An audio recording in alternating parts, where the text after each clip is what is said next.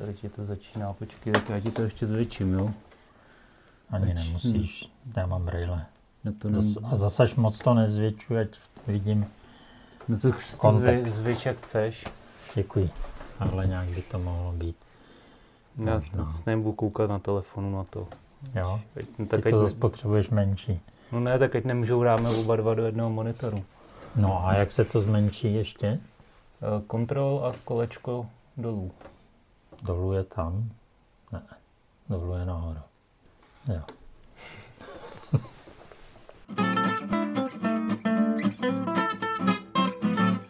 Vážení posluchači, vítáme vás u dalšího dílu našeho kutnorského klábosení. Je tady se mnou můj tačka Martin Bartoš. Zdravím. A já jsem rovněž Martin Bartoš, rovněž zdravím. A budeme pokračovat v našem eh, povídání o sedleckém klášteře, nebo to už snad zakončíme? A doufám, že naposled teda budeme pokračovat. No, no tak víš co, neříkej naposled, protože pak třeba se budeme někdy věnovat samostatně kostnici nebo nějakým ještě dílčím věcem, ale v takovém tom eh, vícedílném povídání, kdy jsme teda řešili, hele, teďka schválně to zvládnu vyjmenovat všechno. Začali jsme tím středověkem, jak vůbec ten klášter vzniknul a do toho vypálení za husitů. Pak jsme měli od husických válek zhruba do 30 leté války, nebo do začátku 17. století. Třetí díl byl teda 17. 18. století zhruba, no ani ne, jenom to 17. Začátek. Hm.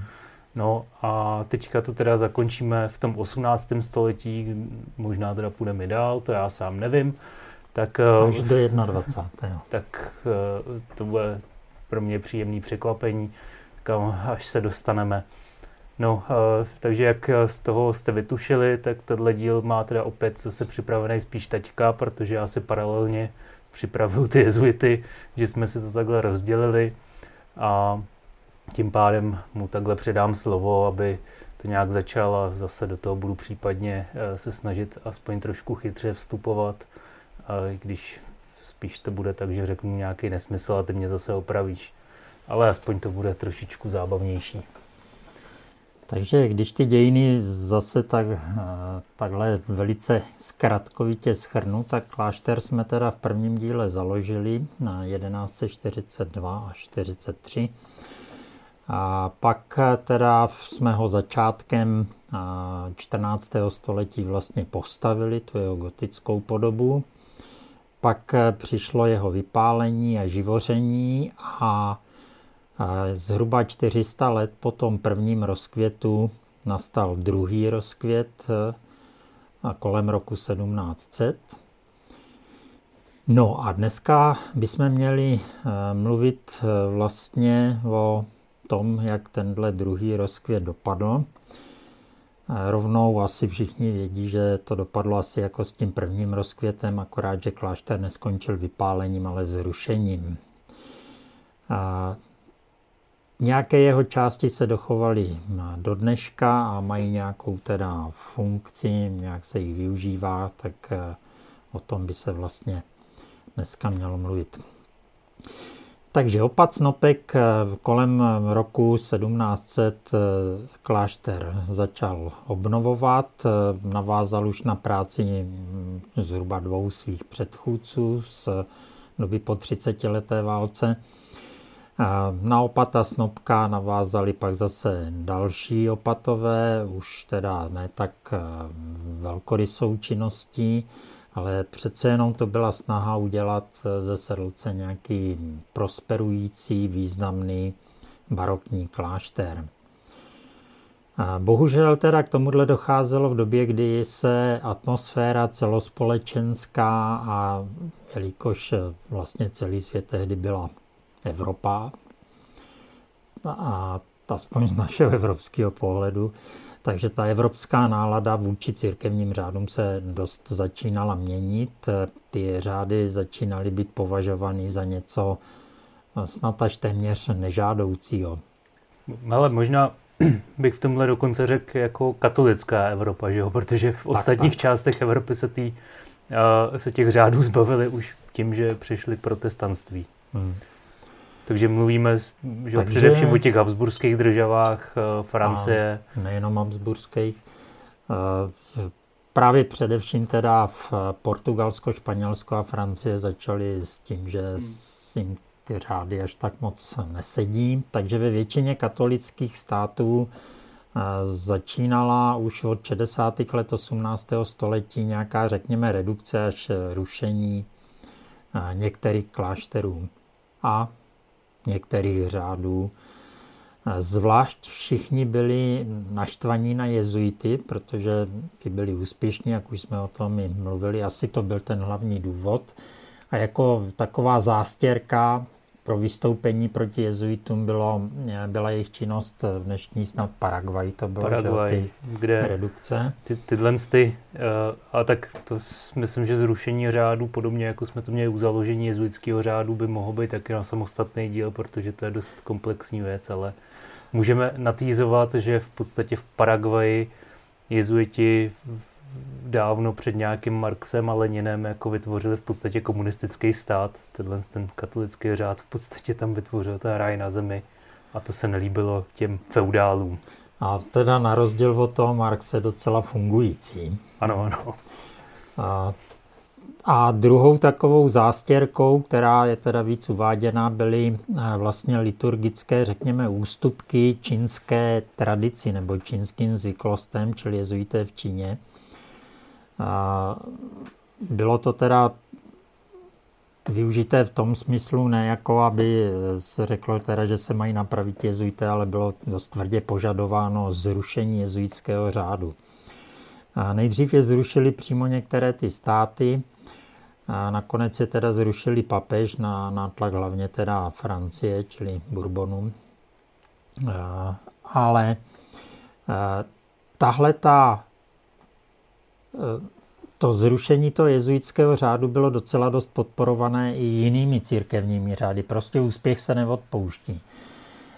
Ty, ta církev si při tom svým docela jez, protijezuitským tažení neuvědomovala, že si vlastně podkopává svoje základy, že když oslabí, až zlikviduje jezuity, tak to neznamená, že o to silnější budou cisterciáci třeba, ale naopak o to snazší bude zlikvidovat i ty cisterciáky. Jo, tohle to trošičku připomíná dějiny 20. století, třeba jak když eh, tři demokratické strany v rámci Národní fronty, teda spolu s komunisty, že jo, rušili uh, agrárníky, jo, jo. že jo, a mm.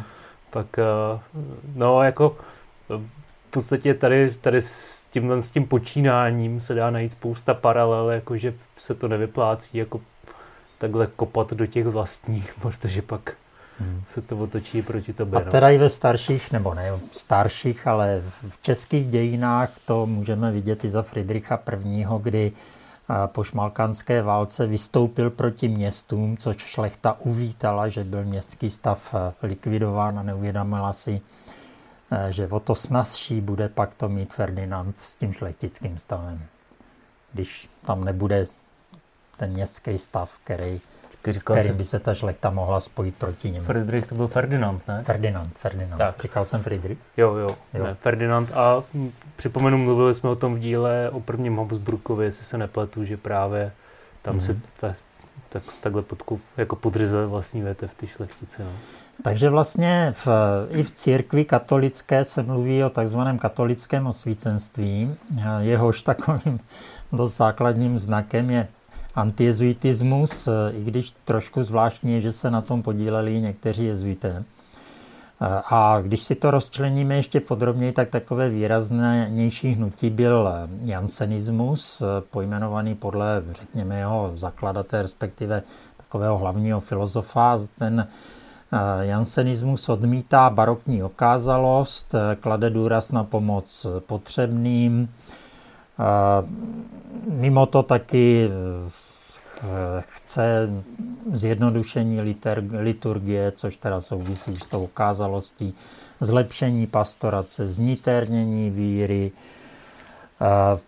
Trošku se dá říct, když to takhle přečteme, že eh, jako je to něco takového, co je i dneska vlastně v církvi, takovýhle tendence. Třeba papež František Jo? Ten není nějak zvlášť dokázalý, klade důraz na pomoc ten, potřebný. Ten teda hlavně není protijezuitský, když je Akorát to jsem chtěl říct, je jako, ličí se to v tom teda, že dneska to není proti, protijezuitské, respektive protipapežské. Dneska jsou protipapeští právě ti, co se trvá, no konzervativci jo. se jim říká. No, že? ne, promiň teda, že jsem ti tu pointu tak vyfouk, no, to, ale člověka Další tak takové hnutí vlastně dost podobné asi byli Maurini, a tam no, tak eh, ty nějak chtěli očištění vlastně a, těch původních, řekněme, pramenů nebo těch původních nějakých zdrojů církve od těch pozdějších zkreslení to dneska taky můžeme vlastně vidět. A další taková věc byl episkopalismus, což už je spíš jako politika, pol, politická záležitost, kdy biskupové chtěli větší moc, čili chtěli být nezávislí na papeži a zároveň chtěli, aby měli moci nad řády na území teda těch svých biskupství, protože řády většinou nebo dost často byly vlastně výjimuty z té, jejich pravomoci a podléhali přímo papeži. Takže ty biskupové... podléhali těm svým vlastním strukturám. Jo. Ale jakože ve výsledku... Na závěr papeži, ale nepodléhali ale... místnímu biskupu. Tak samozřejmě, že ten, že já nevím, česká provincie jezuitů, že tak teda podléhala tomu že vatikánskému nějakému jezu, generálovi řádu. A... a... Zase teda, kdo ví, do jaké míry si ty biskupové uvědomili, že když vzroste jejich moc na úkor papeže, tak vlastně vzroste moc toho místního panovníka, který si na toho biskupa může došlápnout daleko s nás, než na toho papeže. Hmm.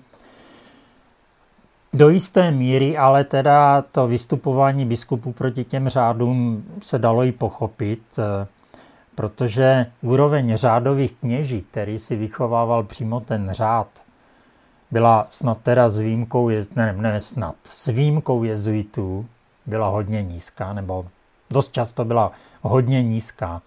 Takže... No, tak já bych řekl, že určitě to bylo víc řádů, který měli ještě kvalitní kněží, jako dominikáni asi.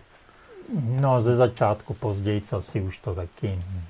No, Ale pi, to, do tohohle a... bych se až tak moc nepouštěl, jenom bych možná připomněl, že už někdy v tom 16. století vlastně v souvislosti se sedleckým klášterem byla zmínka, jak pražský arcibiskup říká, ať mu takové ňoumy neposílají ke svěcení. Že? Ano, tak eh, jakože spíš bych asi řekl, že mluvíš, o, že tady je řeč o řádech, které jsou takový t- v tom klasickém stylu ora et labora, jako že benediktini, cisterciáci. Ale i ty žebraví, jo. Což by měli být ty dominikáni. Dokonce jezuiti byli založeni jako žebravý řád. No a dalším, dalším teda cílem těch biskupů bylo na úkor řádu získat prostředky že jo, pro tu diecezi. Pokud teda vykročíme z té církve, tak v 18. století, doba začínajícího osvícenství, nebo už i plně rozvinutého pak ke konci 18. století, a osvícenci, aniž by přestávali být katolíky, respektive evangelíky nebo prostě věřícími eh, křesťany, eh, tak v podstatě kláštery považovali za neužitečné.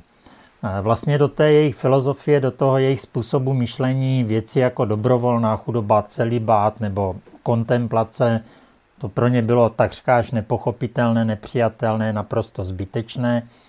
A v podstatě jako něco, co je na nic, eh, co se nedá použít pro tu společnost k nějakému jejímu dobru, eh, čili takové rčení, řeholníci jsou pro vlast mrtví. A teď, když zase trošku odbočím, trochu mi to připomíná takovou argumentaci, když se teďka vlastně v církvi objevuje, že proti homosexuálům, že vlastně jsou jako mrtví pro nějakou rodinu, jo, nejsou schopní založit rodinu, jsou to mrtví duše a tak. Ty, co to říkají, jsou vlastně osvícenci, že jo, mají tenhle přístup. No. A další, kdo mohl mít zájem na rušení klášterů, tak, je, tak jsou teda ty místní vlády, že jo, císař v našem případě. Který zrušením těch klášterů mohl získat prostředky a lidi na církevní reformy, protože farní síť byla dost nedostatečná, chyběli kněží, který se zase z jeho pohledu povalovali v klášterech, které byly celkem na nic.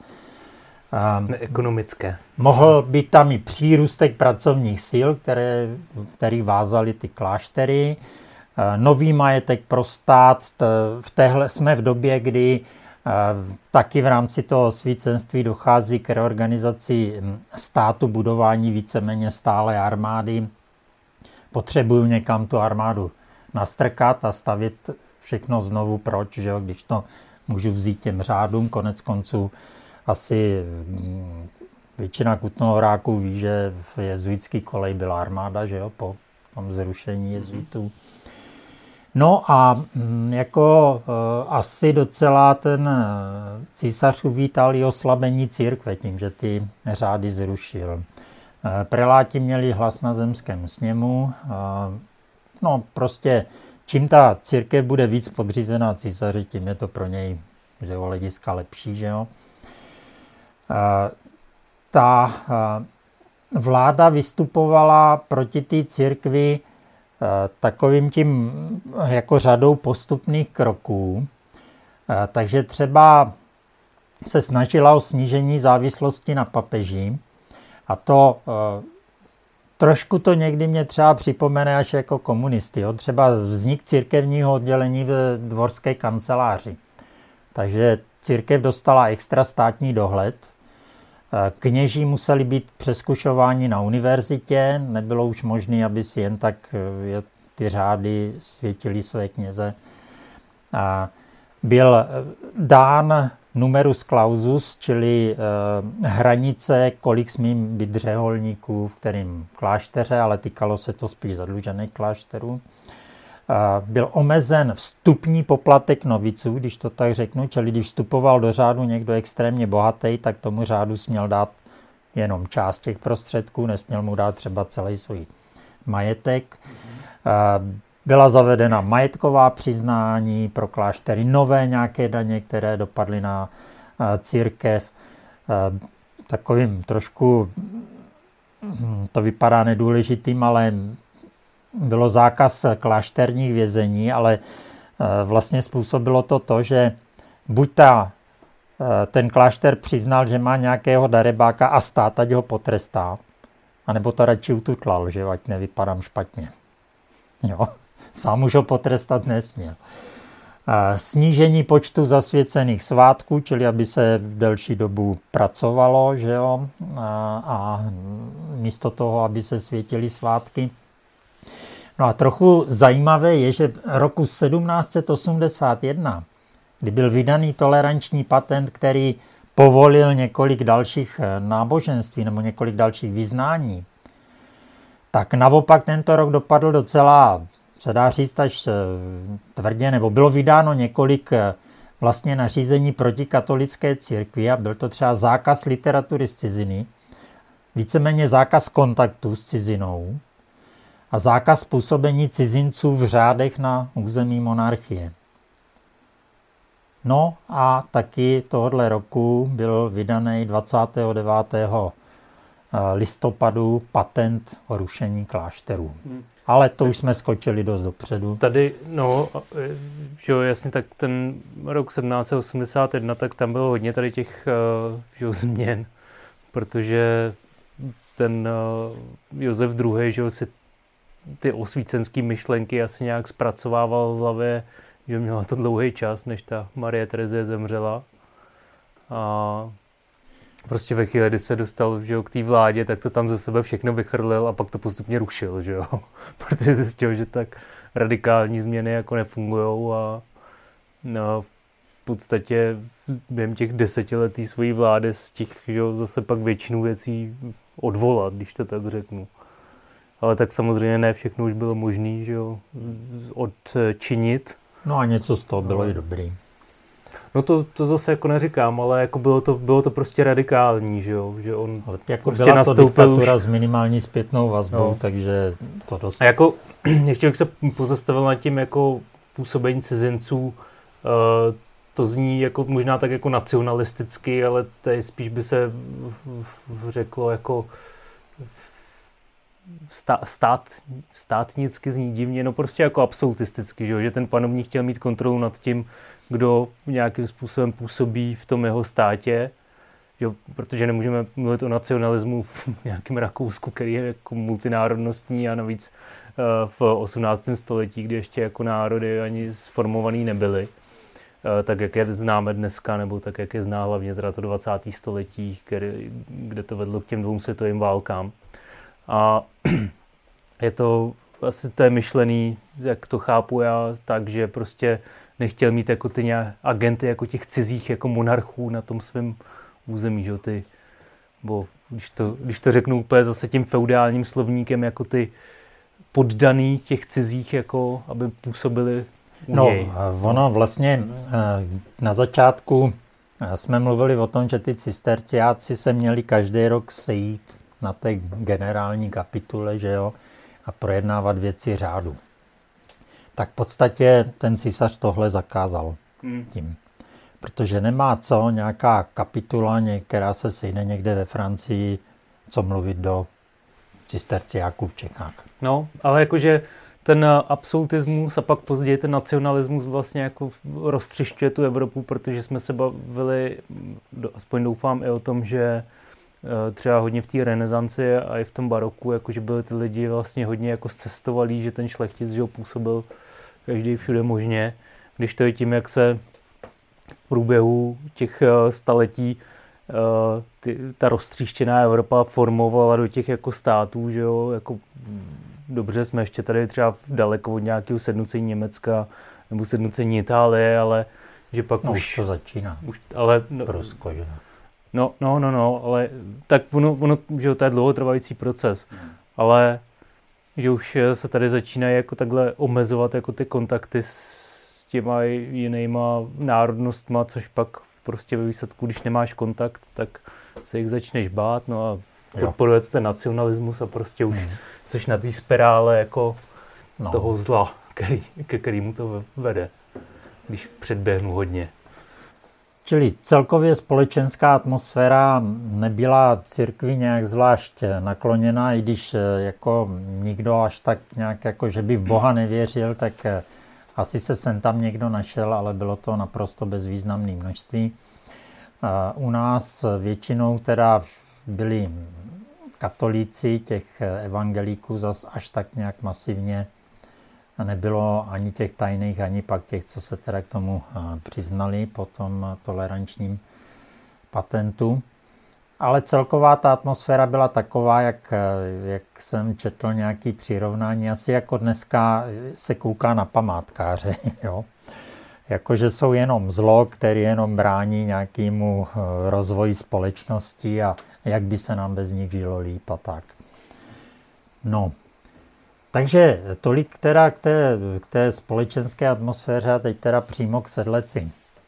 Takže to, že v to 18. století začíná opatem Snopkem, po něm 1709 až 18 je Bonifác Blahna, následuje o to Zahradnický zase zhruba 10 let, pokračuje pořád nějaká ten klášter, tak nějak tom, co začal ten Snopek, nebo co rozvinul Snopek, tak se tak nějak dokončují ty jeho práce. Třeba za to, to ty Zahradnického vznikl oltář, obraz pro hlavní oltář, ten 6 metrů vysoký, 2,5 metru široký, tuším. Ten, ten současný, nebo ten, co... Ne, ne, ten, co je ve, ve, ten, vysokém mítě Ten, co je v mítě. Hm. No. Eh, čili opravdu od, od gigantický oltářní to je obraz. od Brandla, že jo? No. no. Eh, následuje eh, opat Jan Reitnecht 1731 až 53. 1743 jsou velké oslavy jubilea 600 let založení kláštera. V klášteře je 52 řeholníků a další sláva je roku nebo vlastně ono to proběhlo taky to roku 1743, eh, snad teda, jestli jsem to dobře dohledal. A to je přenesení nebo přinesení ostatku svatého Vincence a svatého Felixe, mučedníků, jejichž pozůstatky byly nalezeny v katakombách v Římě.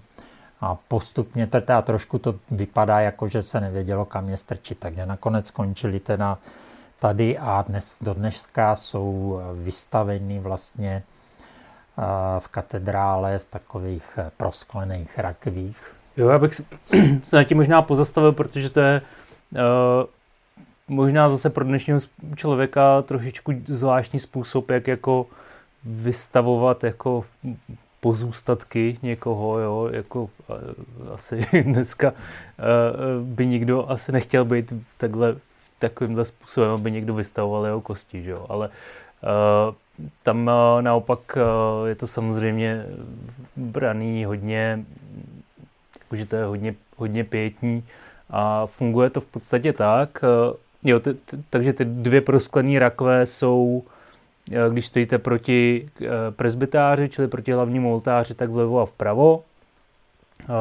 Myslím, že tam u toho mají taky nějaký své obrazy oltářní, ne? Jakože, no to je je to taky zpracovaný do oltáře, ne? Tam, no to teďka už...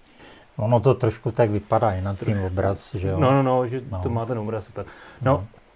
a podstatě se to vystav, vystavuje uh, zase podle té barokní tradice. Není to jako samozřejmě jenom tady v Sedlci, ale je to častější i jinde, že jsou tam vlastně takové figuríny, uh, ty mají, ty jsou jako oblečený do něčeho, a na, na tom oblečení jsou vlastně našitý ty konkrétní půstky z té části těla, jo? takže řekněme, že žebro je jako našitý na místo, kde by bylo žebro, jo? stehenní kost je prostě na noze jo? a tak uh, podobně. Takže tímhle způsobem, jakože se vystavuje pak, uh, pokud je teda těch relikví víc, tak uh, se vystavují takhle teda našitý ty kosti na tom těle, na tom patřičném místě. A samozřejmě může to dneska působit zase trošičku morbidně, ale já myslím, že pro nás kutnohoráky, kteří tady máme kostnici, to je úplně slabý čajíček. Tak. No. No, takže tyhle ty ostatky se dochovaly do dneška i s těmi oltáři, ale, e, nebo s tím aranžmám a, a, a trošku se potulovali. Oni původně byli v kostele svatého Filipa Jakuba pak byly na nějakou dobu přemístěny do Kostnice a to už bylo teda počátkem 19. století a pak teda do, na to dnešní místo. Roku 1748 kupuje klášter statek Krchleby, což e, bylo vlastně nejenom ta ves Krchleby, ale i řada vesnic okolo, e, dokonce i dost vzdálených, jako je třeba Zbíšov a nějaké ty vsi, co jsou z Bíšova. Klášter to stálo 150 tisíc zlatých, což teda byla docela velká suma.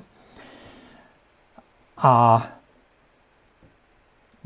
tohle teda proběhlo za toho pada Jana Reitnechta.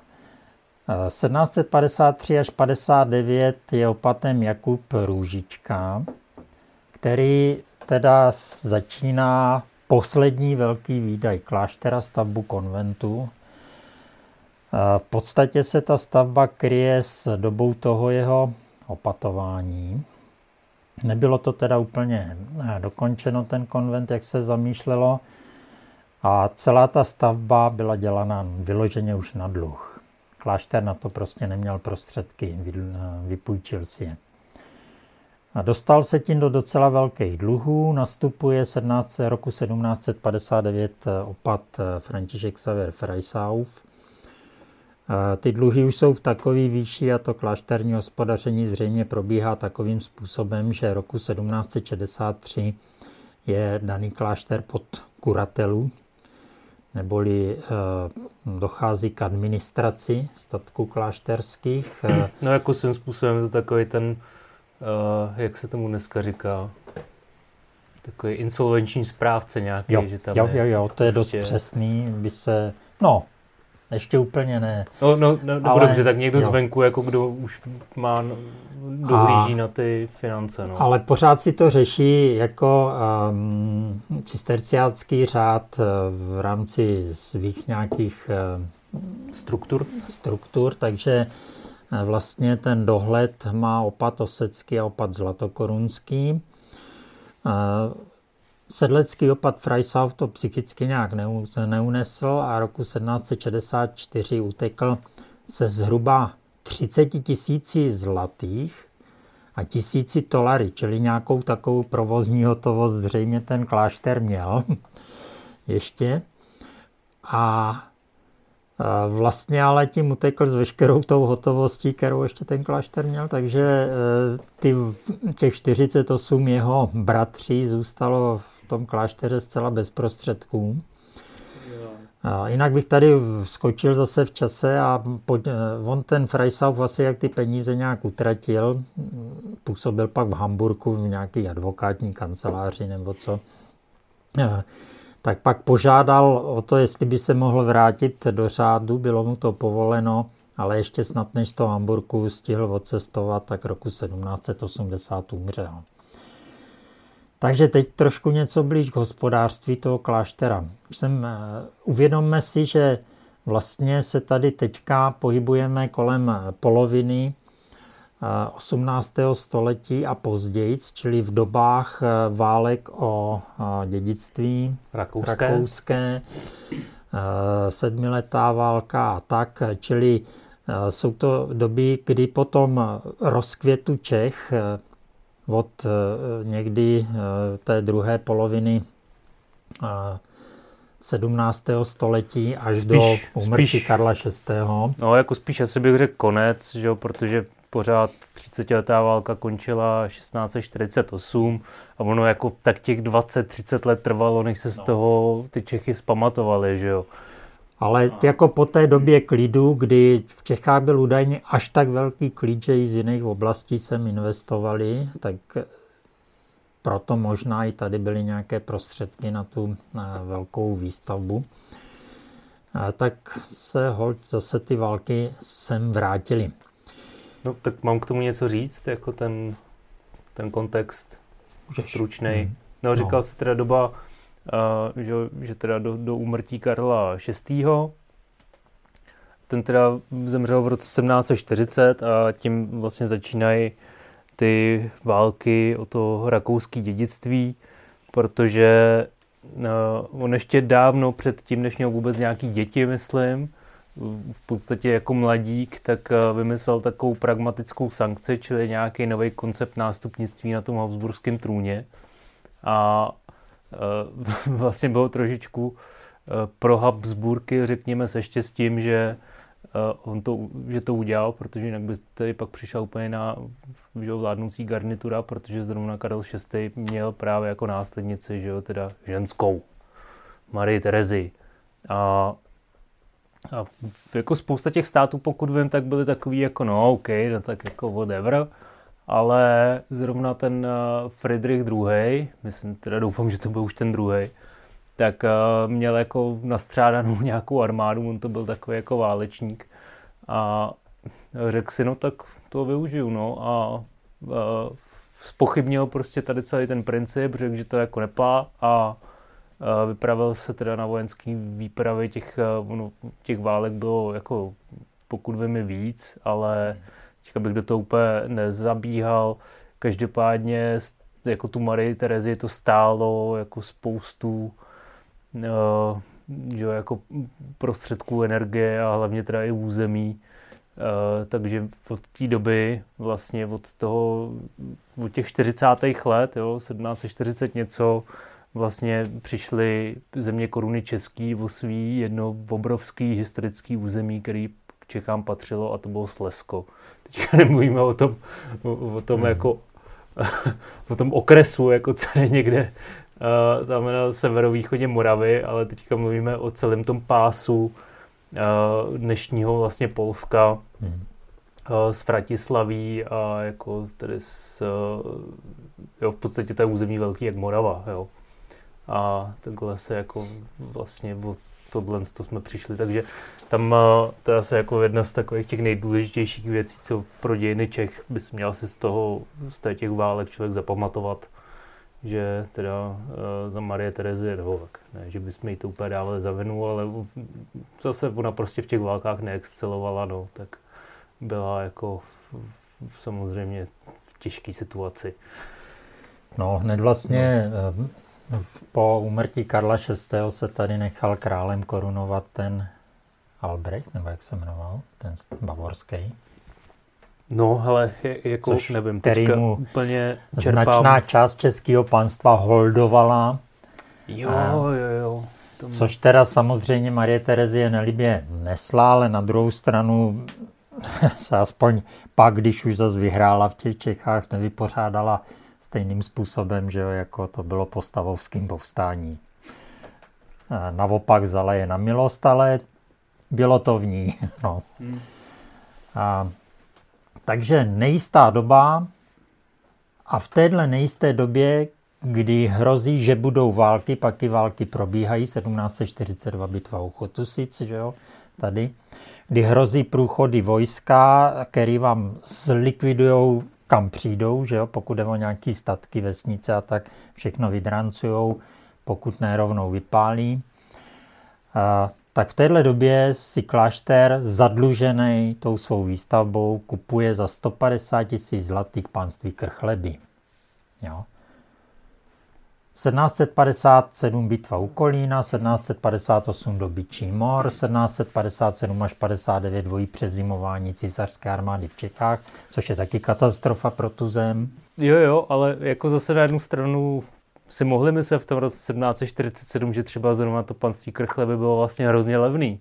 Tak se řekli, třeba už žádná válka nebude. Tak jako to teďka koupí za 150 tisíc a za pět let to třeba prodáme za 300, že jo? No já doufám teda, že no, možné je, že no hold už to nebyl Heidenreich, který dělal tu zemskou politiku, ale opat zapadlého kláštera, který si neuvědomoval, že ta situace vůbec není vyřešená, že Marie Terezie uvažuje o tom, že by to Slesko získala zpátky a že z toho budou další průšvy. No. Takže eh, nejenom tohle, Jakub Růžička začíná pak stavět ten konvent eh, za 80 tisíc zlatých, hm, vypůjčených od prvního do posledního zlatého. A roku 1753 už na začátku stavby toho konventu a dluhy jsou 220 tisíc zlatých, což už překračuje hodnotu toho kláštera. A roku 1760 jsou dluhy už 450 tisíc zlatých kláštera. A v téhle době teda nastupuje ten Xaver Freisauf a, a taky administrace teda z toho oseká zlaté koruny. Roku 1778 je dluh už 430 tisíc zlatých, čili ten dluh se táhne, věřitelé jsou čím dál nervóznější, protože klášter jim dluží už desítky let, že jo? a žádají teda, ať se s tím něco dělá. Ta administrace nebo to vedení toho kláštera postupně přechází na převora Ferdinanda Hausu, který pak působil v Kutné hoře jako eh, děkán, umřel myslím 1835. Je to zajímavé, jako že to, tu starost o ten klášter dali na toho nejmladšího člena. Jo? On byl nejmladší ze všech těch kníhů. A pak osecký opat eh, Mauric Elbel, potom eh, velehradský opat a vizitátor cisterciáckého řádu Filip Cury. To vyřizování, scházejí se všelijaký komise, scházejí se kapituly, řeší, co dělat s těma sedleckýma dluhama. Například 1783 byla další nějaká jako inventura, jak je to s těma dluhama. Čili od 222 tisíc překračovali hodnotu celého panství klášterního, která byla 190 tisíc, čili zadluženost e, byla teda no jak některých dnešních států. No. Ale dneska je zajímavý, se to nebere až tak jako strašidelně, jako se to bralo tehdy. No a výsledkem bylo, že, roku, že 8. srpna 1783 se císař rozhodl klášter zrušit. E, O dva měsíce později, 8. října, to bylo oznámeno, zveřejněno, jenže klášter byl právě teda strašně zatížený dluhy a ty zas jako císař převzít nechtěl, že jo. To, a zase to nešlo, že by ho zrušil a řekl tak jako a teď na všechno zapomeňte, jo, věřitele, no prostě jste o to přišli. Takže to vyřešil tak, že klášter byl zrušen jako nějaká účetní jednotka, řekněme, nebo spíš organizační jednotka a převeden na řádovou provincii, ať si s tím udělá, co chce, ať ty dluhy platí. A Čili ty cisterciáci, ať to zaplatí. No. Tak. Vlastně došlo k tomu, že se e, zbývající ti bratři, co byli v tom klášteře... Počkej, pardon, jenom jakože ty cisterciáci, teďka myšleno řádová province, jakože prostě ty český... Jo, a moravští. A moravští, no. no. Jakože teda ty uh, ostatní uh, fungující kláštery, aby teda doplatili to, co tohle jo, ten jeden klášter... byli jako dost často ziskový, ty kláštery. Hmm. A pro vlastní budovy kláštera se hledalo nějaké využití. Ti bratři klášterní ze dvou třetin zhruba byli rozptýlení do jiných klášterů a asi třetina, myslím, že asi 17 tady zůstalo, včetně toho hausy. Návrhy byly jako, že by tam teda zase byla armáda, nebo bylo to nějaké využití pro armádu, nebo že by tam byly sklady. Další návrh, o kterým píše Vavák, že ten Melčický Richter, že tam bude koželužna. No a k definitivnímu zrušení mělo dojít až po oddlužení. A trochu takový zajímavý je, že vlastně, když se zrovna, myslím, že to bylo 1784 na kapitule v, právě v Sedleci řešilo, co teda s, těma, s tím klášterem, s těma budovama, s tím vším provést, tak vyhořel klášter ve Žďáru nad Sázavou, cisterciácký, takže byl zrušený taky celkem okamžitě, než aby ho opravovali ty cisterciáci, tam to pak a do dneška myslím mají kinští, že, jo? že to koupili to vyhořený. No a dal už to teda jelo jak, jak na jak tam na mydleném tom. No, takže a, do konce roku 1785 byly zrušeny Velehrad, Plasy, Zlatá koruna a Zbraslav, takže z těch mužských řádů mě tu vlastně zbývá Osek a, a Vyšší Brod. Takže jako vlastně zrušili úplně všechny, ne, jako který jako fungovaly doteď. No. Teda, no, protože, no dobře, teda vlastně doba jako zrušila už je Osek, že jo, ten je zrušený asi nevím, 8 let Vyšší Brod, jakože byly dva vlastně, že jo, Osek a Vyšší Brod, myslím. On ten Osek byl, já nevím, jak moc fungoval celou tu dobu, jestli nebyl, obnov, jestli nebyl zrušený a obnovený, jo. Někdy ještě později. Vyšší Brod snad existuje kontinuálně.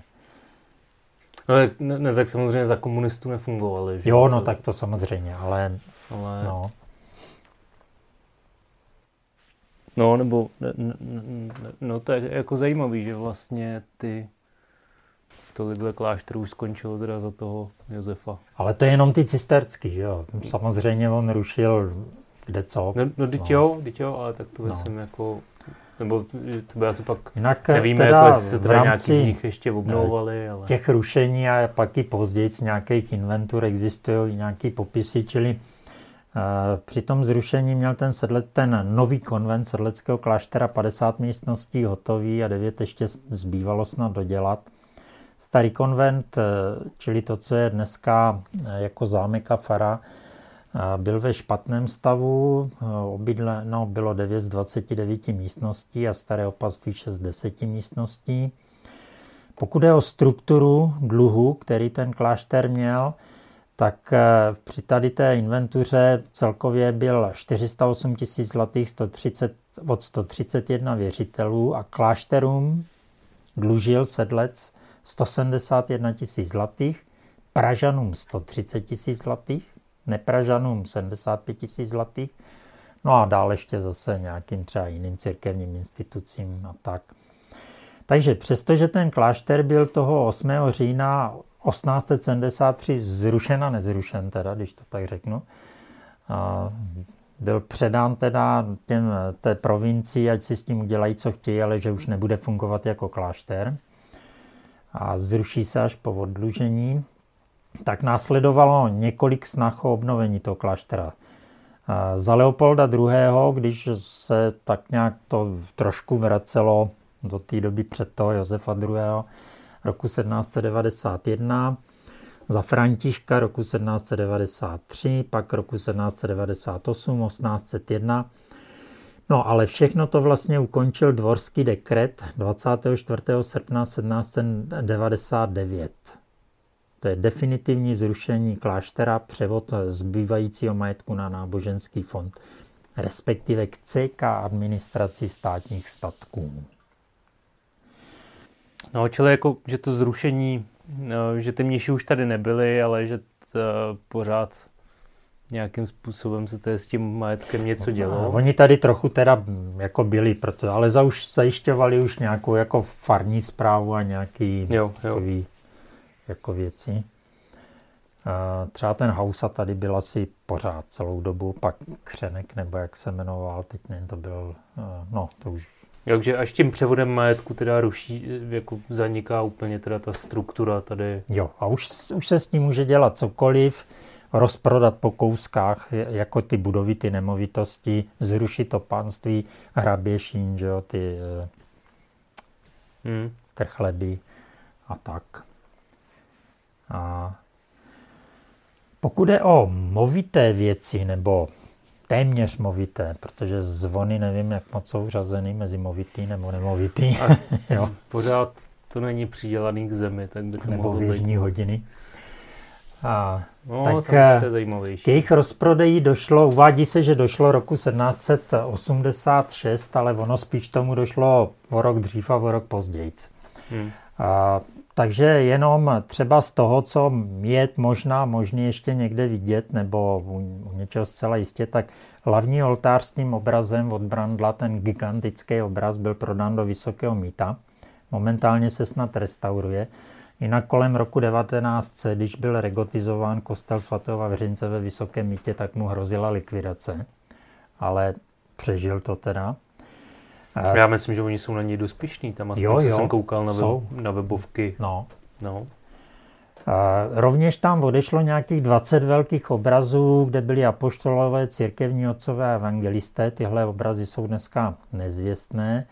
A oltář Pany Marie Kutnohorské eh, měl jít do poutního místa Vraclav, které je asi do 10 kilometrů od Vysokého míta.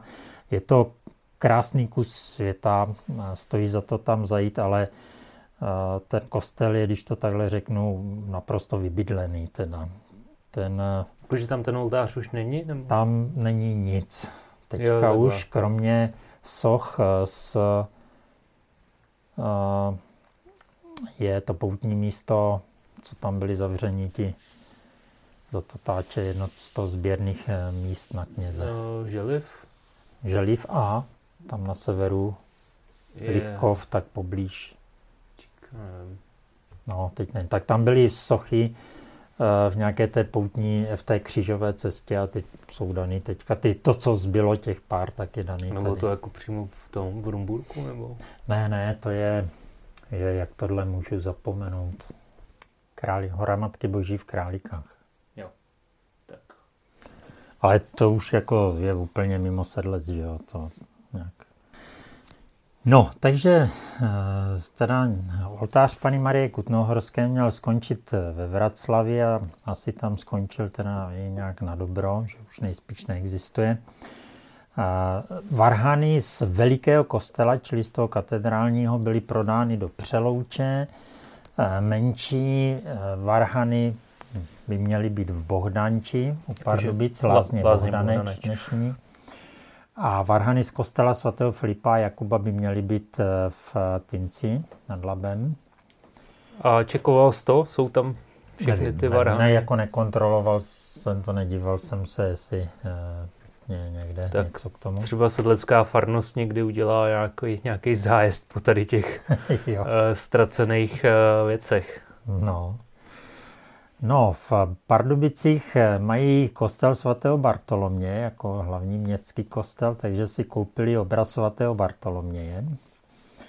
A snad by tam ještě někde myšleno jako v té farnosti měl být i oltář bolestné Pany Marie a bolestného Krista a taky kostelní lavice si mhm. koupili. Mm-hmm. Jo, a tady máš, eh, že teda ten obraz svatého Bartolomě byl od toho Vilmana. Mm-hmm. No, to mám já hodně rád. Teda jako samozřejmě spousta věcí hodně ještě v té Dřív se píše o Škrety, ale spíše o toho Vilmana, že o Škreta ten tady nějak... No, ten, no. ne, ale jako mně se ten Vilman líbí, že má takový ten lehce karavážovský styl, jako takovou tu hru světla stínu a takový jo. expresivní.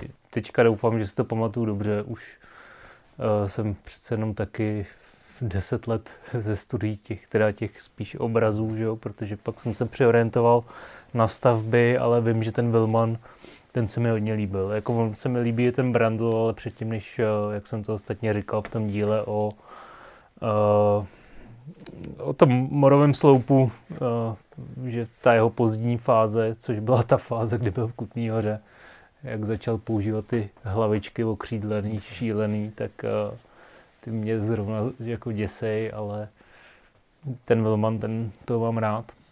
Hmm. Ano, další no, věci? Eh, další oltář by měl být v Chotusicích, kde asi ještě v té době dovybavovali kostel po vypálení při bitvě u Chotusic. Hodiny z konventní věže by snad skončily teda ve věži u kostela svatého Jakuba, tady v Kutné hoře, kde pak za komunistů byly vyměněny za hodinový stroj z Vyšková, mm-hmm. který nestal za moc teda. Takže dnes, kde dneska je ten původní hodinový stroj, vlastně nevím, jestli je to ten, co je vystavený v tom spolkovém domě. Jo, no to nevím. Třeba. Ale je to teda myšlený jako ten hodinový stroj, že jo? Jako, že ne ty hodiny, jako ten ten vizu, to, co ty vidíš. Ne ten ciferník ale, ne ten s ciferník ale... s ručička, ale to, co je vevnitř té věže, jo. to, co pohání ty ručičky. No. Mhm. A pak, když teda zase eh, se měli nějaké hodiny dát na ten, eh, na tu konventní věž, že jo, nad tím refektářem, tak eh, se tam dali hodiny z kostela svatého Filipa Jakuba. jo, takhle, škatulata. Jo. No a ty, ty, a jako dnes tam jsou, ne? A ty, ty fungujou? Asi by mohly, viď? Nevím, jestli je tam ten původní stroj teďka, ale já myslím, že to není důvod, proč by nefungovaly. Tehdy to ještě dělali kvalitně. Hmm. A ty hodiny teda byly prodány eh, k tomu svatému Jakubu za 500 zlatých a ta dnešní slavná sedlecká monstrance byla tehdy oceněná na 363 zlatých. Jo. A fakt je teda, že oni tehdy ještě na nějaké umění moc nehleděli. To, to takže to byla právě cena stříbra. chtěl říct, no, že to byla jenom cena toho kovu. No. jako prostě, Asi když, to, když ty bys to odnes do, jako do kovošrotů, takže prostě to je taková cena. No. No. Že to hodili na váhu a bylo. No a teda e, většina toho mobiliáře zřejmě v klášteře e, přežila i tyhle ty dražby toho roku 1785 a 1787. A definitivně to bylo asi vyházeno nebo rozprodáno, zlikvidováno až po tom roce 1799, kdy se opravdu už hledalo jiné využití eh, celého toho konventu. Mm-hmm.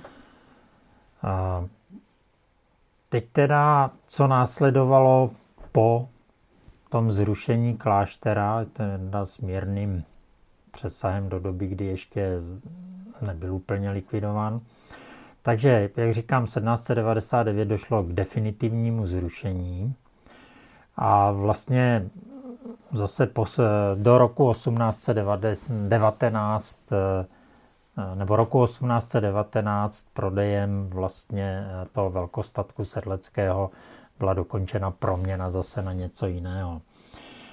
Z toho kláštera vznikly asi tak tři až čtyři jednotky, řekněme. Jednak teda je to farnost eh, s katedrálou, s kostnicí a s farou, pak tabáková továrna, která vlastně obsadila ten nový konvent a velkostatek, který převzal ten dnešní zámek a to, ty hospodářské stavení, co u toho stojí a pak teda samozřejmě ty veškeré polnosti, co k tomu sedleci náleželi, čili ten statek chleby, hraběšin a i tady polnosti okolo sedlce. No a hmm. samozřejmě, říkal jsi to myslím už posledně, ta ves samotná. Jo. Ale... Je, ještě na mapě stabilního katastru v podstatě není vůbec žádná zástavba nějakých eh, domků rodinných s výjimkou teda asi tak deseti celkem eh, domů nad eh, kostnicí. Mm-hmm. Takže v té části ještě vejš už na svahu. Tam teda už v té době nějaké takové stavby stály. Jo, ale jinak je to vlastně to dělení jako funguje do dneška, že jo? Prostě farnost tam existuje, tabačka tam existuje, velkostatek. Uh... Tak to je rozparcelovaný, že jo, pozemková reforma a tak to už dneska hraběšin, už je hraběšin, nějaký JZD, to bylo pak asi. Dobře, ale teďka, když vezmu jako ten obrovský brownfield vlastně dnešním názvoslovím, uh, prostě toho statku, to, co je teda mezi v tom trojuhelníku, řekněme, mezi Kauflandem, Kostnicí a katedrálou, ten obrovský komplex těch hospodářských budov, tak to tam pořád tak je. Že? Ale ono to bylo jako nejenom tohle, a teď teda nevím ty to, úplně to... přesně, kdy si hrabě Chotek koupil vrchy Kaňkovské, ty do toho taky patřili, jo? K sedleckému klášteru. No, ty to myslíš ještě s takovým tom, tím nebo lehce feudál, vlastně. feudálním stylem, nebo prostě takový to jako... No komu to, patří ty pole okolo ještě, jo? Prostě i, i s těma všema pozemkama jako okolo, no. no. Já jsem, no. jasně. Hmm. Takže k té farnosti. Roku 1788 byla katedrála odsvěcená a jak ta katedrála, tak některé prostory konventu se staly skladištěm mouky. Pak další z takových významnějších datumů 1806 byl zrušen kostel svatého Filipa Jakuba a téhož roku, ten byl zrušen v Dubnu, a téhož roku v říjnu došlo k znovu vysvěcení katedrály, která se stala teda hlavním farním kostelem pro Sedlec a Malín. Mm, takže nějaký čas fungoval Filip a Jakub jako hlavní kostel. Mi z toho vychází. No, hlavní kostel farnosti byl v Malíně. Aha. Jo. A ta farnost jeden z, byla jeden z těch dvou. přeložená sem víceméně právě proto, aby došlo k záchraně katedrály. jo. Jo, jo. No. no tak. Ale v rámci toho byla přeložena už i škola, a e, takže z, do Sedlce z Malína byla přeložena fara se školou a dokonce ještě roku 1848 a pak ještě 1876 e, žádali malínští o navrácení fary zpátky do Malína. Eh, ono ne, přeložení fary jsem do Sedlce, kde nebylo vlastně žádný jako život, jo, žádný barák. Tak, jak to říkáš, jako je to zajímavé, že jako rozhodně v roce 8, když říkáš, že ještě na stabilním katastru, což je nějaký rok 1843, uh, eh, tak jakože v roce 1848 žádají malíčtí o to, aby to bylo v Malíně, jako dává smysl, že jo? protože no. jestli v tom sedlci fakt nic nebylo, kromě no. té katedrály, respektive těch budov toho kláštera, který ale byly teda fabrika, že jo, a to tak jako v podstatě, že se to změnilo na takovou průmyslovou zónu, kde nikdo vlastně nebydlel, tak to dává docela smysl, no. Mm. Takže je to takový, možná by se řekl lehce umělý, jako pak, že, že v takovém tom stylu, jako přineseš tam instituce a tím pádem pak ty lidi se tam nastěhují, protože jo, už tam mají ty instituce.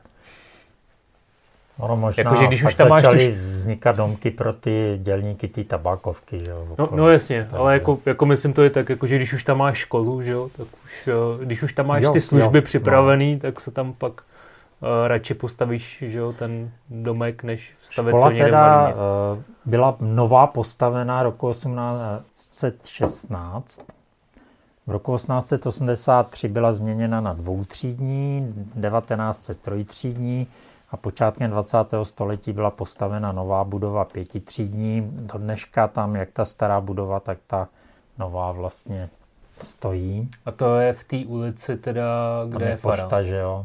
Jo, jo, jo. No, proti Čili- faře, no. Čili prostě mezi, mezi katedrálou a kostnicí v té uličce, tak tam, No. já myslím, že to je vidět, jako který ty budovy jsou takový ty honosný. roku No. 1810 byl hon na stříbro a veškeré cennosti, že jo, státní bankrot vlastně. A e, v tomto roce byla monstrance zachráněna před zmincováním tím, že ji v podstatě vykoupili. Mhm. E, Už snad byla na cestě někam do Vídně na to zmincování. Roku 1818 byl kostel svatého Filipa Jakuba zbořen, když se ukázalo, že náklady na jeho opravu by byly moc velké. Že o nějakých 12 let později, předtím, než byl odsvěcený. Pak Já eh, potom. katedrála byla provizorně opravena před tím mým znovu vysvěcením eh, roku 1806. Další oprava byla v letech 1854 až 57. Pak zhruba za necelý půlstoletí, rok 1899 až 1902, následovala nová oprava. Z této doby pochází současný hlavní oltář, který je eh, v katedrále. No a pak o těch 100 let později, 2001 až 2008, proběhla další oprava, kterou už si asi eh, kde kdo pamatuje. A od No, roku ale- 2005 je katedrála zapsána na listinu světového dědictví UNESCO eh, spolu teda s eh, Kutnou horou. Respektive spíš připsána k tomu, k té Kutné hoře. no. Jo, je to, Protože je to Kutná spolu, hora, no. no Kutná hora je dřív, že jo? Ne, to je současně. Fakt? No. Já jsem myslel, že Kutná hora byla už 95, Ne, ne. 4. Teďka má nějaký 20. Eh, počkej, 2005, to bylo 25, jak to je? No Kutná hora je Aha, 95. možná, jo. Ne, Tam, to se musím podívat, pač k tomu jsem vydával celý ten sborník čtvrtek, že jo, k tomu UNESCO. Jak se to tam jmenuje. No, tak to, teda, to, to se pak hned ještě kouknu. No, tak to, když tak řekneme teda ještě na konci pořadu. Jo. Eh, Budete to mít jak ve věřte, nevěřte. Musíte teďka eh, hádat sami Mhm. a pak, eh, jak to bylo, uslyšíte až na závěr. No, roku 1870 byly nově uspořádány kosti v Kostnici. Oni byli nějak uspořádány už předtím, ale to současné uspořádání teda pochází z toho roku 1870. František Rinc z České Skalice. Je to tam mimochodem, když vejdete do kostnice na pravé straně, je tam i v, v kostech ten František Rinc z České skalice podepsán, Vypsaný, no. že si to tam vytvořil takhle. No a roku 1879 se kníže Schwanzenberg vykoupil z patronátního práva, protože vlastně on měl platit všechny ty opravy a všechno, co se tam děje. Ale za 20 tisíc zlatých to přešlo na stát a od té doby on se o to měl starat stát. Jo, to bych možná ještě poznamenal, to je vlastně to, co se až tak moc neuvědomuje. Tím, že ten Josef II. zrušil ty kláštery, tak vlastně ta údržba těch staveb přešla na stát. Což teda pro stát zase byla docela... No, oni tehdy to řešili dost jako likvidací, že jo, těch staveb, když už se jim nehodili pro tu armádu a tak. Ale přece jenom na druhou stranu, kromě nějakého toho užitku, tak to byla i zátěž nějaká další pro ten stát. Musel tomu vytvořit ten aparát.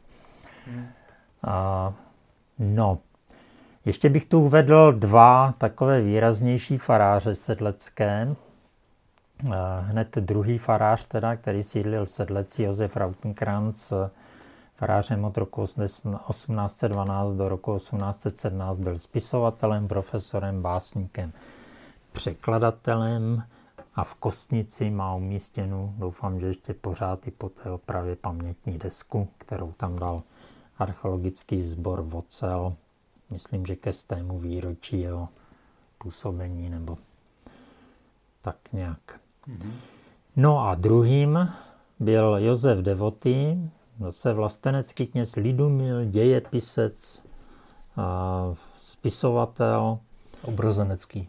Obrozenecký, no jak, jak tehdy jinak, že jo, no.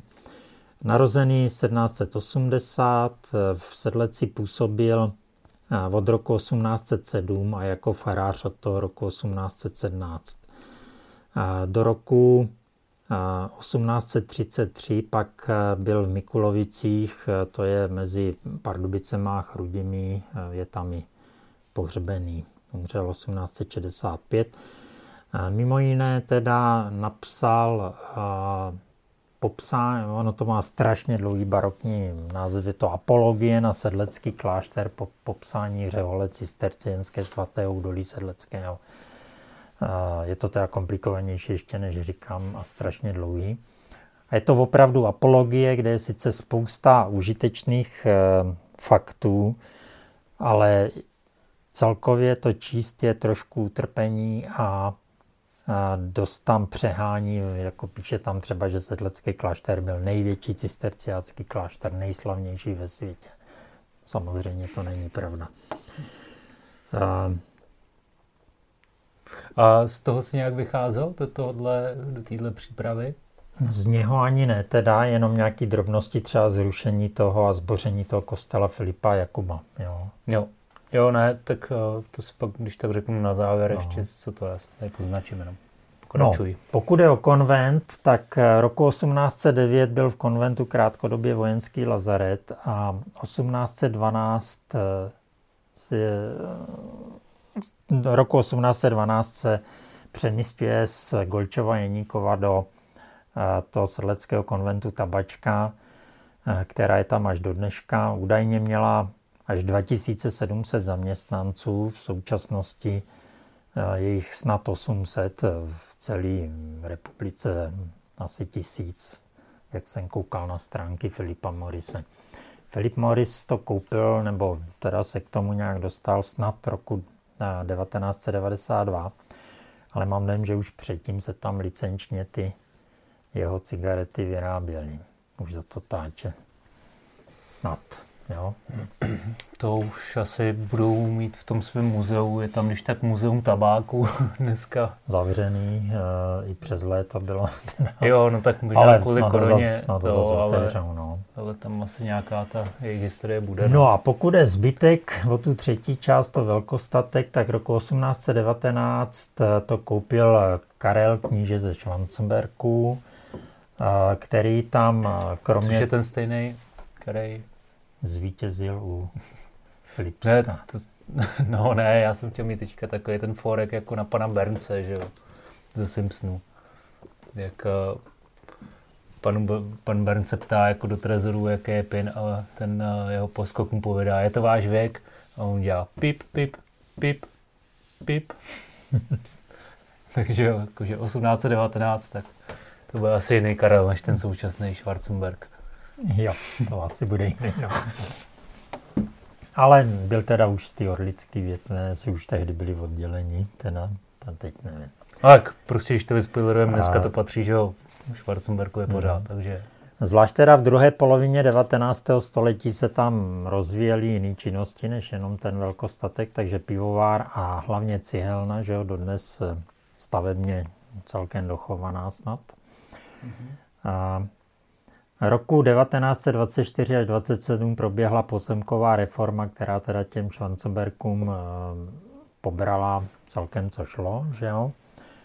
Eh, no, čili jako jim zůstaly vlastně, myslím, že už jsme to v nějakých dílech taky zmiňovali, no, jako toho pekaře o nebezpečí pozemkové reformy, no, že vlastně se tě, tý šlechtě sebrali ty užitečné věci, no. čili ty polnosti a nechali se jim ty rozlehlý statky a zámky a prostě tyhle ty jako budovy, které vlastně bez toho, zá, jako bez toho, co vydělává ty peníze, vlastně najednou nedávaly smysl.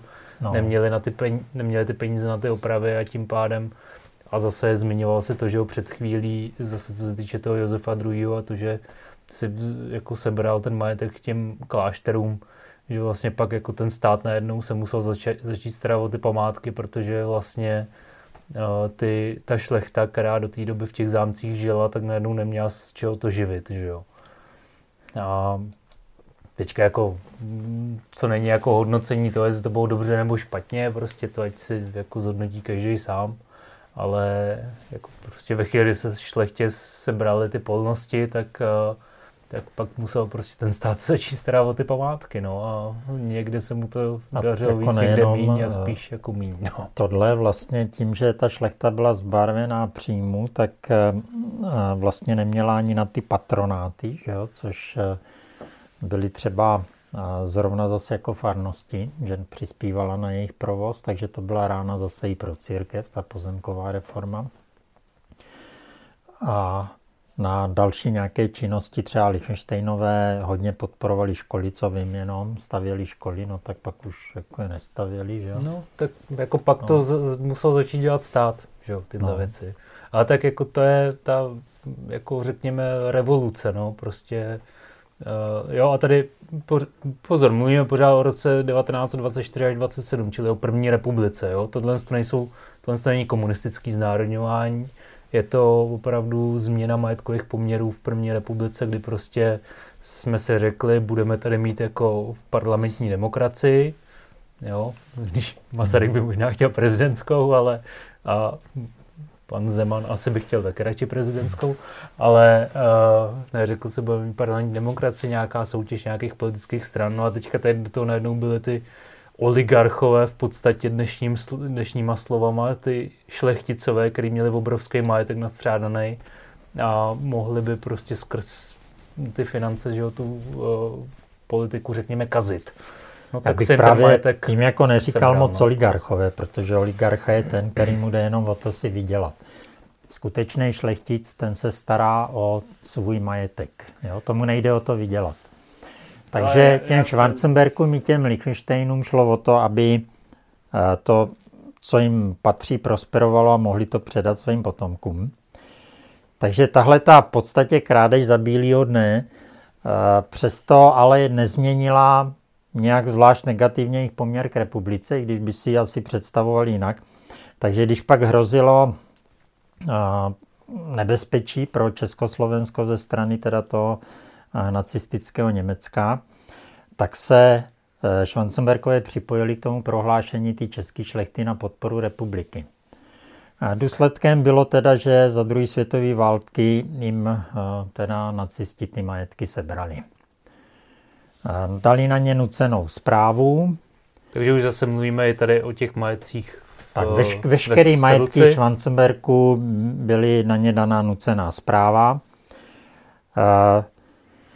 Po druhé světové válce by člověk řekl tak jako, že jo, Schwanzenberkové prokázali lojalitu republice, tak teda jim to zase oplatíme nějak. No, republika jim to oplatila tak, že v roce 1947, čili ještě ne po komunistickém převratu, byl vydán takzvaný Lex Schwanzenberg. A Schwanzenbergové se mohou, mohou možná teda v uvazovkách pišnit tím, že na to, aby jim ukradl stát majetek, tak vydal speciální zákon. Jenom na to, aby okradl ten jejich rod. A já myslím, že zrovna tady ten zákon se i řešil, tak já nevím, 6-8 let zpátky, že se to docela pro... Ne, to díl to ještě před Babišem. Tak 10 let zpátky, když byla zrovna možná topka ve vládě, tak uh, si myslím, že se o tomhle tom hodně diskutovalo právě v rámci že restitucí, jestli by i tady ten Lex Schwarzenberg jako měl být zahrnutý do nějakých těch Což je v podstatě neprůchodný, si myslím, protože to by pak znamenalo, že řada dalších věcí, oni jakž tak povolili ještě židům, že jo, že se šlo před ten rok 48. No, tak s Lichtensteinama na Jižní Moravě, to je, není to podobný? Není. Lichtensteini jsou cizí státní občané. Jo, tam byl okradený cizí státní občan. To je, to je něco jiného, to se řešilo třeba s Rakušanama jo. a se se Švýcarama a s kdekým jako s vyvlastněním jejich majetku, jo? No, hele, tak uh, no každopádně, navíc, ale ten, takhle, tady navíc ten... pozemko, už pozemková reforma prvorepubliková brala majetek cizímu státnímu občanovi, což v podstatě nemohla jen tak bez náhrady, jo? Ale provedli to, ale vyřešili to tak, že je prostě neuznali. No myslíš Rakušákům? Ne, teď myslím, no třeba komukoliv, představ si, že Američan tady vlastnil nějaký pole a pozemková no reforma právě, mu to sebrala. Že to je právě ono. v roce 24 až 27 si nemohl dovolit jako sebrat něco Američanovi, ale Rakušákovi úplně klidně, že jo. ale ani tomu Rakušákovi to nebrali. Ne? Jo. Je, hele, tak nevím, do těch podrobností už teďka to zase neznám. Ale jako Lichtensteinové, ale... ty, ty, tam, je to, tam to ten stát vyřešil tak, že je neuznal jako stát. Jo? Hmm.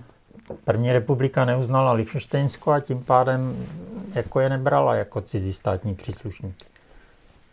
No, dobře, hele, každopádně, když jim to teda v tom roce 1947 znárodnili, čili ještě rok před eh, komunistickým převratem, tak stejně to do dneška, jako dneska už to zase vlastně, že jo? Jo, snad ještě, jo. No. no určitě, tak to jo. se řeší při každém územním plánování, že tady jo. mají Schwarzenbergce hmm. obrovský, to, že jo, a tak jako zase, hele, možná zase abych se zastal teda Karla Schwarzenberka, tak jako zpátky k tomu, co jsme říkali předtím.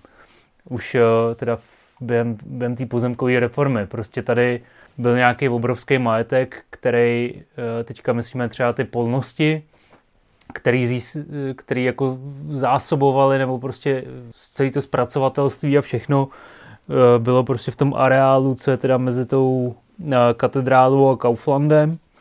A ve chvíli, jako kdy dneska, ani dneska, že jo, ten Schwarzenberg prostě, když má jenom tady ten areál, tak eh, to v podstatě nedává jako ekonomický smysl, aby s tím byl schopný cokoliv dělat. A my, pokud vím, on jako i nabízí jako nějaký prostě prodej, nebo možná spíš jako pronájem za nějakou Myslím, korunu. Nebo, prodej byl, nebo je prodej, ale, ale ono se to nevyplatí jako nikomu. No. Hmm. Takže je jako potíž s tím, že tady je jako nějaký typ eh, budov, které jsou prostě určený jako ke zpracování no, těch věcí z těch polností, ale to už prostě dávno jako je všechno rozdělený, oddělený a, a vůbec jako polnosti zastavený zase jinýma stavbama a sídlištěm a kdo ví co. Takže hm, jako zase to není lehká situace se s, s, tou, s, tímhle, s tím komplexem památkovým vlastně jako nějaký ty historické hodnoty nějak citlivě poradit, aby se to jako využilo a určitě my to tady dneska nerosekneme. Jenom uh, bych se tady chtěl trošičku zastat uh, toho, že uh, jak koukám do toho, co třeba město vlastní, tak ono to jako fakt není lehký vymyslet, vymyslet prostě co s těma památkama, jako jak to nějak hezky využít, aby to fungovalo. No, takže ještě k tomu teda areálu sedleckému. Roku 1884 byla zřízena železniční stanice dnešní Kutná hora hlavní nádraží. A trochu zajímavý je teda silnice, která dneska vlastně prochází těsně kolem katedrály. V dobách existence kláštera je dost těžko představitelné, že by cesta z Kutné hory do Malína, případně teda do Nových dvorů vedla přímo takhle areálem kláštera. A to teda tou jeho jádrovou částí. Je pravděpodobné, že dřív ta cesta obcházela klášter z jihu. Je to ještě trošku vidět snad na prvním vojenském mapování, takzvaném Josefském, čili z doby Josefa II. Tam ale už teda ta hlavní cesta je namalovaná přes klášter, ale ne přímo kolem katedrály, ale že procházela o něco eh, severněji, vlastně eh, před kostnici, jakoby procházela tou kamenou branou poblíž kostnice k zámku. Jo.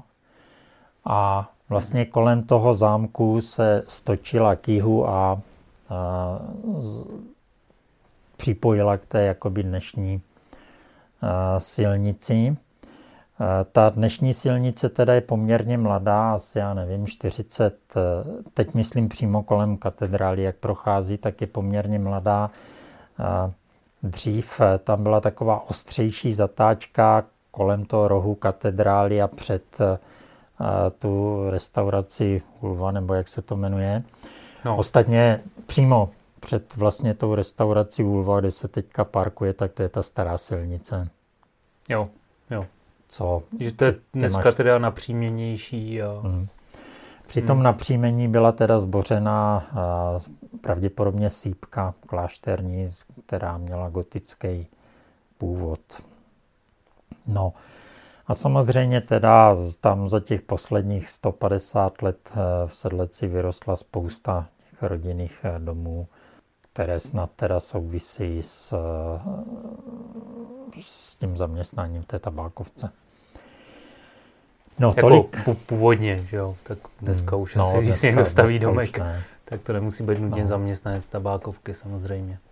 Snad jako na závěr bych tady uvedl ještě vysvětlení erbu kláštera. Krásně zachovaný erb kláštera je možné vidět eh, hned vedle katedrály eh, na té budově, co je tam i vchod do areálu kláštera.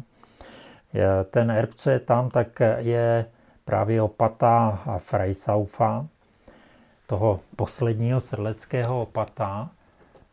Je to i vidět z toho, z těch nápisů. Je tam F, F, A, S, neboli František, když to řeknu česky, Freisauf, opat, neboli Abbas, že jo, sedlicenzi sedlecký. Mm-hmm.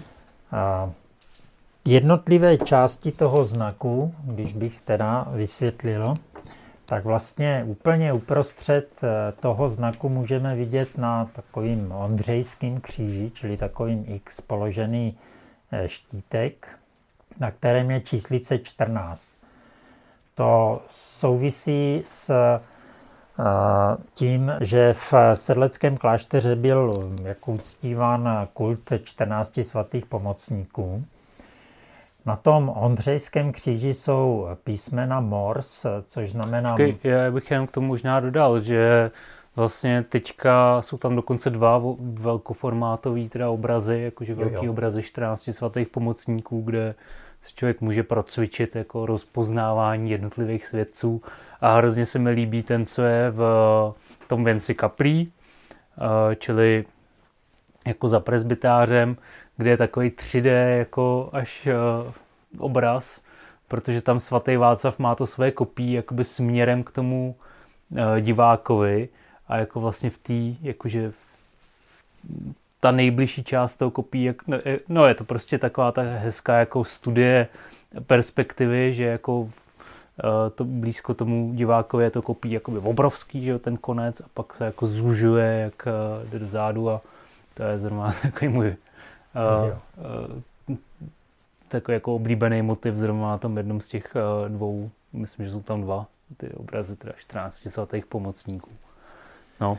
Takže ta římská číslice 14 je na tom srdečním neboli středečním štítku, který je položený na Ondřejském kříži, který na těch jednotlivých koncích má písmena Mors, což znamená teda Morimondus, neboli mateřský klášter té větve, do které sedlecký klášter patří.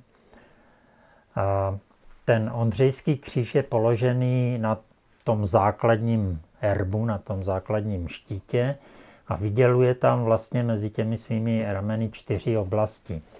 Nahoře je tam uh, svatý Martin v tom horním poli, uh, což souvisí s probožstvím kouřímským, v Kouřimi teda, které patřilo sedleckému klášteru.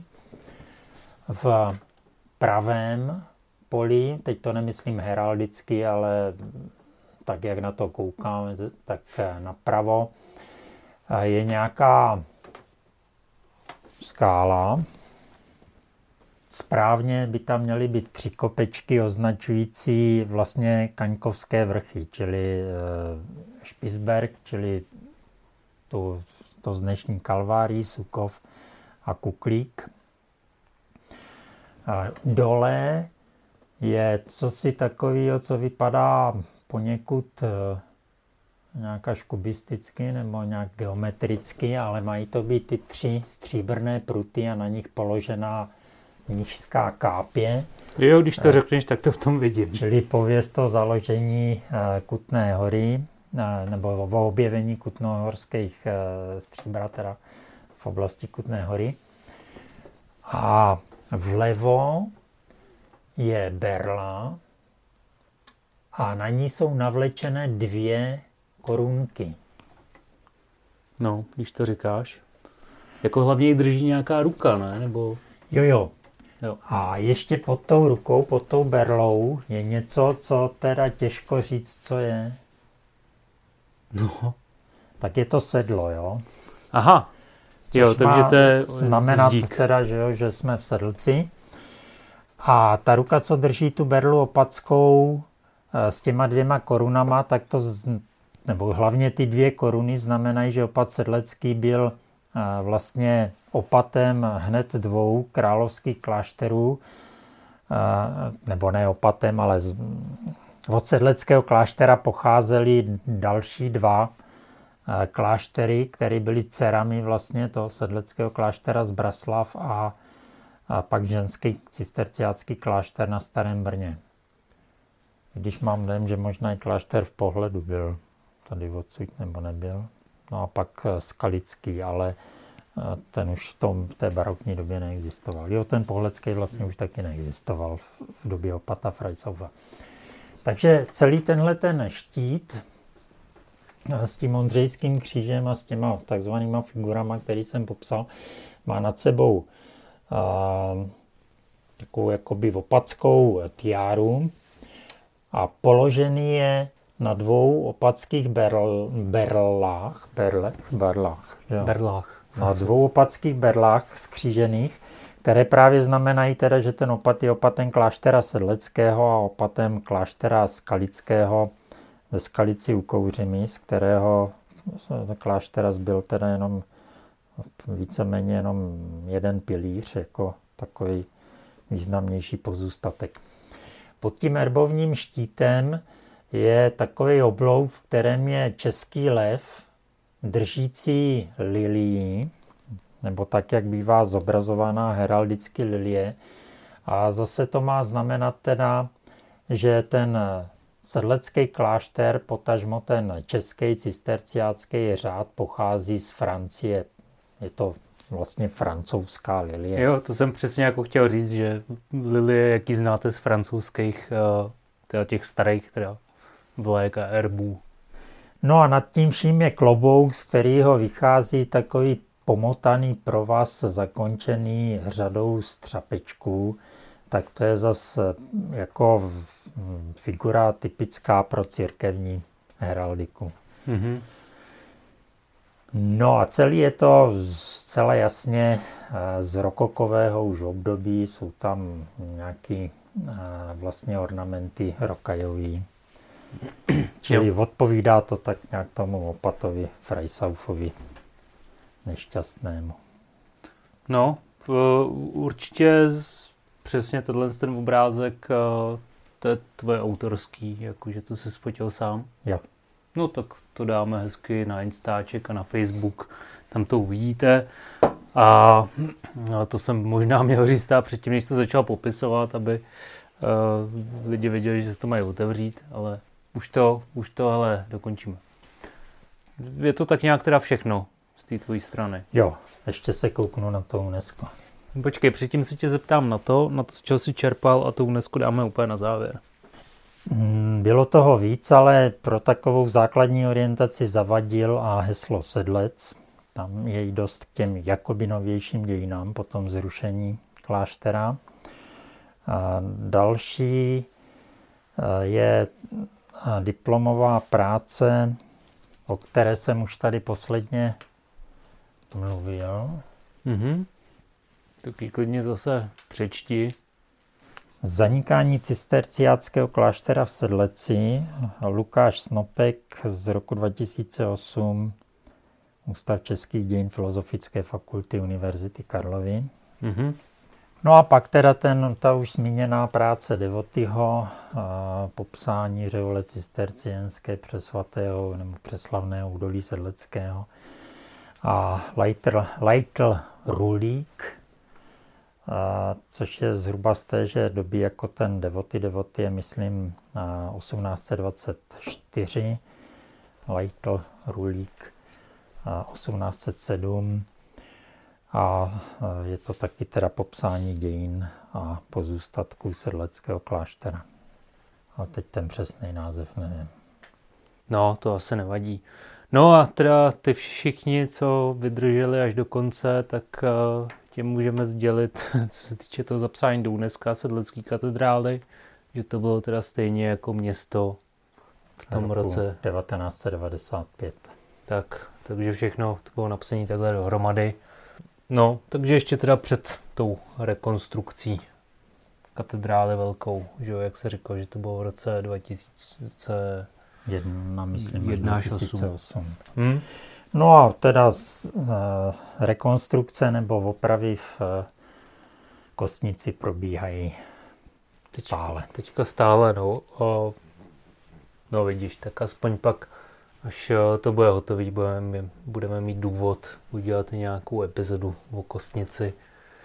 Ještě jsem se nezmínil teda o vlastně té takzvané opatské kapli, že jo, že byla taky obnovená vlastně možná už v tomhle tisíciletí to bylo. Myslíš, kterou? Tu, uh... tu Santinio a románskou současně. No, jo, jo, čili to, co je v rámci toho konventu. Jo. Uh, čili kdybyste stáli v té rajské zahradě, tak je jakoby na té jižní části. To... Z nějakých věcí, co, jsme, co mě teďka napadá, že jsme pominuli, tak je třeba zánik eh, stropní části malé v refektáři eh, v polovině nebo v druhé polovině 19. století. Na druhou stranu my jsme ani nemluvili o tom, co tam zbylo, že, že, že pořád na těch zdech jsou ty krásné malby. To jsme doufám který... zmínili v tom předchozím díle. Mm, no já si nejsem úplně jistý, ale kdyby ne, tak uh, určitě to stojí jako za návštěvu. A určitě jsme zmiňovali to, že je možný se tam nějak jako objednat, domluvit hmm. a do toho refektáře se podívat. No. Ale bohužel teda ten strop, tam uh, ty stropní malby už tam nejsou. No. A nedochoval se ani žádný nákres, na tož fotografie nebo hmm. No, tak uh, jo, tak uh, děkujeme za pozornost a Sledujte nás eh, na Facebooku, na Instagramu, eh, kde vám to bude milejší. Klidně v případě nějakých dotazů se na nás obraťte. A to je asi od nás teda v tuhle chvíli všechno. Máš něco, co bys ještě dodal? No, že to bylo zase daleko delší, než jsem myslel. No, ale tak to je vždycky, když eh, je to takhle hodně připravený. Že, ještě jednou teda Děkujeme za to, že, jste, eh, že nás posloucháte a budeme rádi za nějakou zpětnou vazbu a budeme se těšit zase někdy příště naslyšenou. Naslyšenou.